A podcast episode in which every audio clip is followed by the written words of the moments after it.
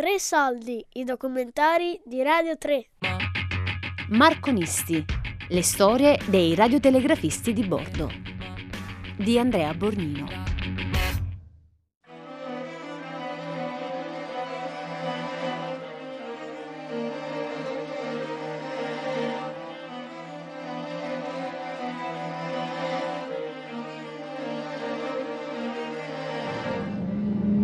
Stanotte alle 23 ora locale, 18 miglia ad ovest del battello faro di Nantucket, la turbonave italiana Andrea Doria è stata speronata sul lato dritto dalla motonave Stockholm di bandiera svedese. Il forte sbandamento iniziale ha rivelato la gravità del danno e reso vano ogni tentativo di salvataggio. I passeggeri e il personale di bordo sono in salvo sulle navi soccorritrici. Si ritiene che l'incidente sia avvenuto a causa della nebbia. Dopo un'agonia durata 11 ore, alle 10.09 di oggi, la nave è affondata.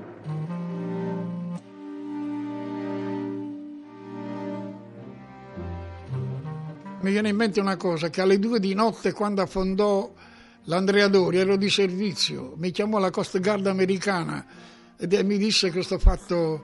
Quando mi ha, avvisato di quello che era successo col Grixholm, io sono rimasto male perché cosa vuoi? 3RT, una cosa del genere, ti entra nel sangue il dispiacere di quello che è successo a un collega.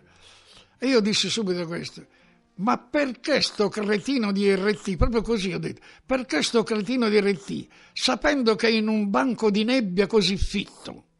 Cosa ti costava sulla 500, l'onda di soccorso, quella sempre aperta, fare un CQ, solo una nave tot, diretta a New York? La mia posizione è questa. Non la sapevi, la chiedevi al comandante, te la dava e ripeto, facevo un CQ. Le navi intorno sentivano, Solo una nave tot, rotta tot, velocità tot, posizione questa, diretto a New York.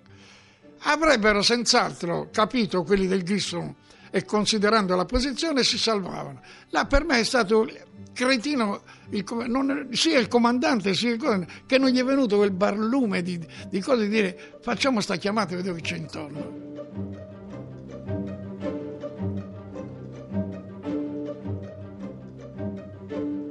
I marconisti di bordo dovevano osservare dei periodi di silenzio radio per facilitare la ricezione di eventuali segnali di soccorso. La procedura prevedeva momenti di silenzio radio di tre minuti all'inizio di ogni quarto d'ora. Uno però abbastanza noioso e pericoloso è stato alle bocche di Bonifacio. Nel periodo che era la Maddalena c'era una, una maestralata che è tremenda. Allora c'era il rimorchiatore d'alto mare il Panaria. Dal comando di Maddalena telefono al capoposto della radio, imbarcare subito il marconista su Panaria che c'è un soccorso così così. hanno dato tutti i dati, giudice a bordo e via. Cominciamo ad uscire da, dal porto di La Maddalena e dirigemmo verso, verso Porto Vecchio, perché era da quelle parti che c'era questa motonave piccola incagliata proprio all'imboccatura di Porto Vecchio, sugli scogli, che quando siamo arrivati faceva, sbandava a destra, sbandava a sinistra piano piano. Una parte si era già buttata a mare dell'equipaggio e noi arrivavamo, con, ti dico, non potevo trasmettere perché mi dovevo attaccare al, a un a un paletto che c'era in radio perché non potevo stare nemmeno seduto. E con la mano davo le notizie. Comunque, arrivato a Porto Vecchio, vado per trasmettere al, col donut, con la luce al semaforo, ma non era possibile che non c'era direttività, capisci? Il raggio si spostava, allora tutto via radio con Maddalena. E sapemmo quindi che il comandante era sparito, la moglie e questo marinaio erano arrivati a Porto Vecchio. Uno l'abbiamo salvato noi, quell'altro era sparito, e gli altri?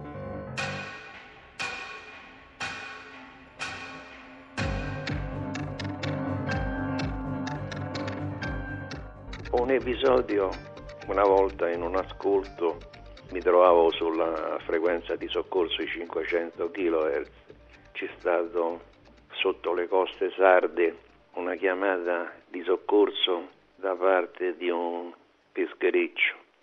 Diciamo anche i peschericci, sì, eravamo collegati anche con i peschericci. E, e questo invece era un peschericcio che sapeva di queste frequenze, si è collegato con noi, ha detto mi ritrovo con un mare forza 8 e non, ci, non riusciamo a entrare in Sardegna, in un porto sardo. Siamo a ridosso di una nave che praticamente ci ripara un po' dal vento, dalle onde, però questa nave deve fare il suo percorso, deve andare via, ci sta assistendo. Se potete segnalare a qualche altra nave che possa venirci a recuperare. E mi ricordo che a quell'epoca c'erano i transatlantici che venivano dalla, dagli Stati Uniti e facevano anche rotta qui per Napoli e poi risalivano su a Genova dove finiva il viaggio. Mi ricordo di aver collegato uno di questi grossi transatlantici e facendo presente la situazione che c'era sempre su suggerimento delle, del Ministero della Marina, perché quando c'erano i soccorsi noi ci rivolgevamo al Ministero della Marina, dite a qualche nave se può dirottare e noi abbiamo chiesto a questo, abbiamo inviato un messaggio a questa nave che risaliva appunto da, da Napoli, andava a Genova e se poteva dirottare verso la Sardegna. Dice no, abbiamo dei passeggeri da scaricare, non possiamo al momento eh, rivolgetevi a qualche altra nave. Ecco, quello è un episodio che a me è rimasto un po', diciamo, però abbiamo riferito alla Marina Militare, eh, al comando qui giù a, a, Roma, che è il Ministero della Marina, eravamo collegati, e non hanno eccepito. Dico, eh, questo è un transatlantico che deve sbarcare passeggeri a Genova non può dirottare, era l'unico che avrebbe potuto avvicinarsi lì al peschereccio e recuperare proprio l'equipaggio, eccetera, eccetera. Però poi si è saputo che eh, il peschereccio si è, rotto, però una nave, quella che, la, che, gli stava lì a ridosso, è riuscita a recuperare l'equipaggio e sì che tutto a posto.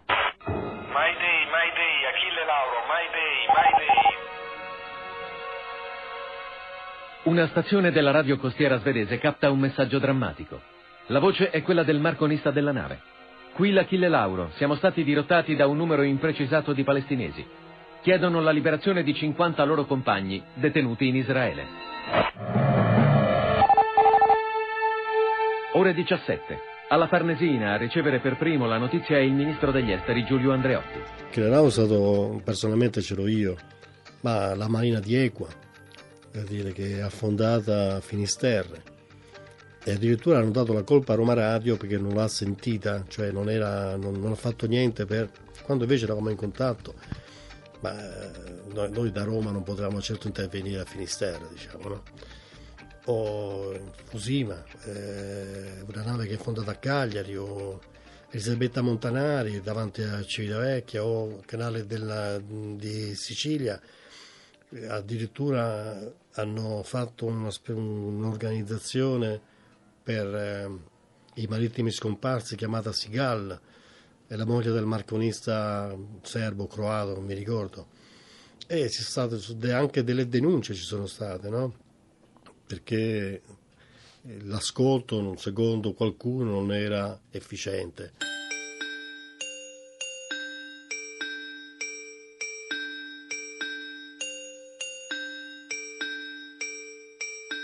Il futuro della telegrafia è oggi in mano ai radioamatori di tutto il mondo, che continuano ad utilizzarla per comunicare, superando ogni barriera linguistica. La radiotelegrafia non è più soltanto uno strumento professionale, ma un linguaggio vivo, utilizzato da una nutrita comunità di amatori.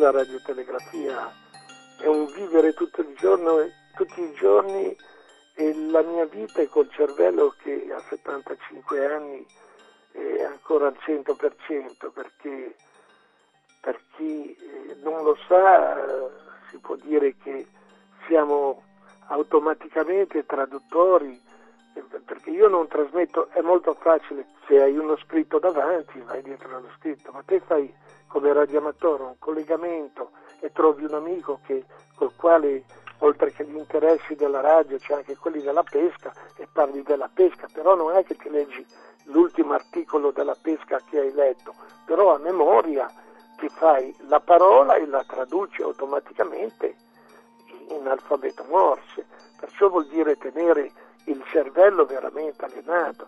Io quando sento dei reclami della televisione, l'ultimo mi sembra che dica fate le parole crociate, che tenete eh, la mente libera, la mente in movimento. Io non voglio discutere perché non è il mio mestiere, però mi è molto facile eh, pensare che la mia passione per la telegrafia non è solo una passione eh, manuale di, di, di, fare punti e linee, di ricevere punti e linee, ma è anche di mantenermi così, proprio inaspettatamente, perché poi sono quei pensieri che fai dopo certi input che ti capitano durante diciamo, la, la, vita, che effettivamente per me la telegrafia è un toccastana e è come metterti, non so se sei carico di, di correnti galvaniche, scaricarle, ecco, poi viaggio bene tutto il giorno.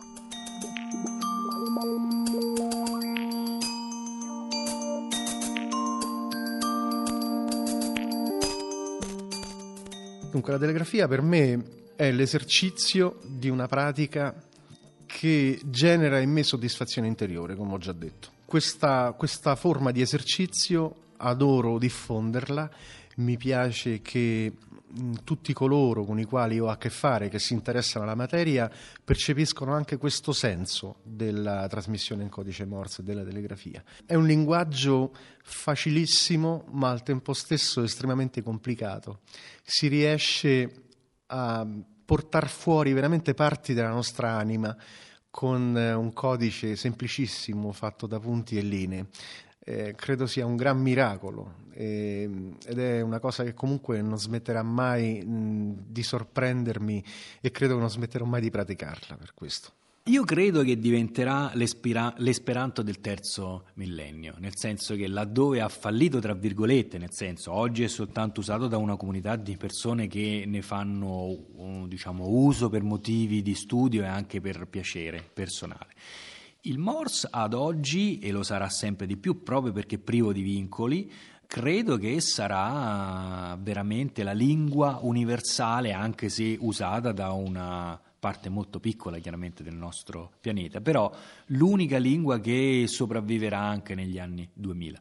Credo anche che cambierà moltissimo, credo anche che mh, il Morse Uh, sarà sempre più usato per motivi tecnici più che diciamo di arte, nel senso che sono pochi quelli che lo studiano perché gli piace il suono, perché hanno il gusto del suono e hanno il gusto del bel contatto che suoni bene. Credo che sarà molto vivo proprio perché oggigiorno i costi sono sempre più alti e quindi è un mezzo tecnico alla portata di tutti credo che sarà veramente, proprio perché sono state tolte tutti quanti i vincoli procedurali, è stato tolto dall'obbligo di un esame, credo che sarà anche oggetto di curiosità. Mm, chi fa morse per la prima volta sente di fare qualcosa di nuovo perché sente di mm, pensare in un modo nuovo, sente di parlare in un modo nuovo e quindi c'è anche questo effetto di novità ed è questa la cosa più paradossale del Morse che è una delle cose più antiche dal punto di vista tecnico, chiaramente, quindi stiamo sempre parlando del 1900, però è proprio quella che suscita maggiore curiosità e che per molti è anche eh, spunto per fare una cosa nuova, quindi è una delle cose più vecchie dal punto di vista tecnico, ma anche una delle cose che è percepita come più nuova, cioè appunto come più nuova, come frontiera di un'attività che prima non è, non è mai stata fatta. Quindi credo che sarà molto vivo.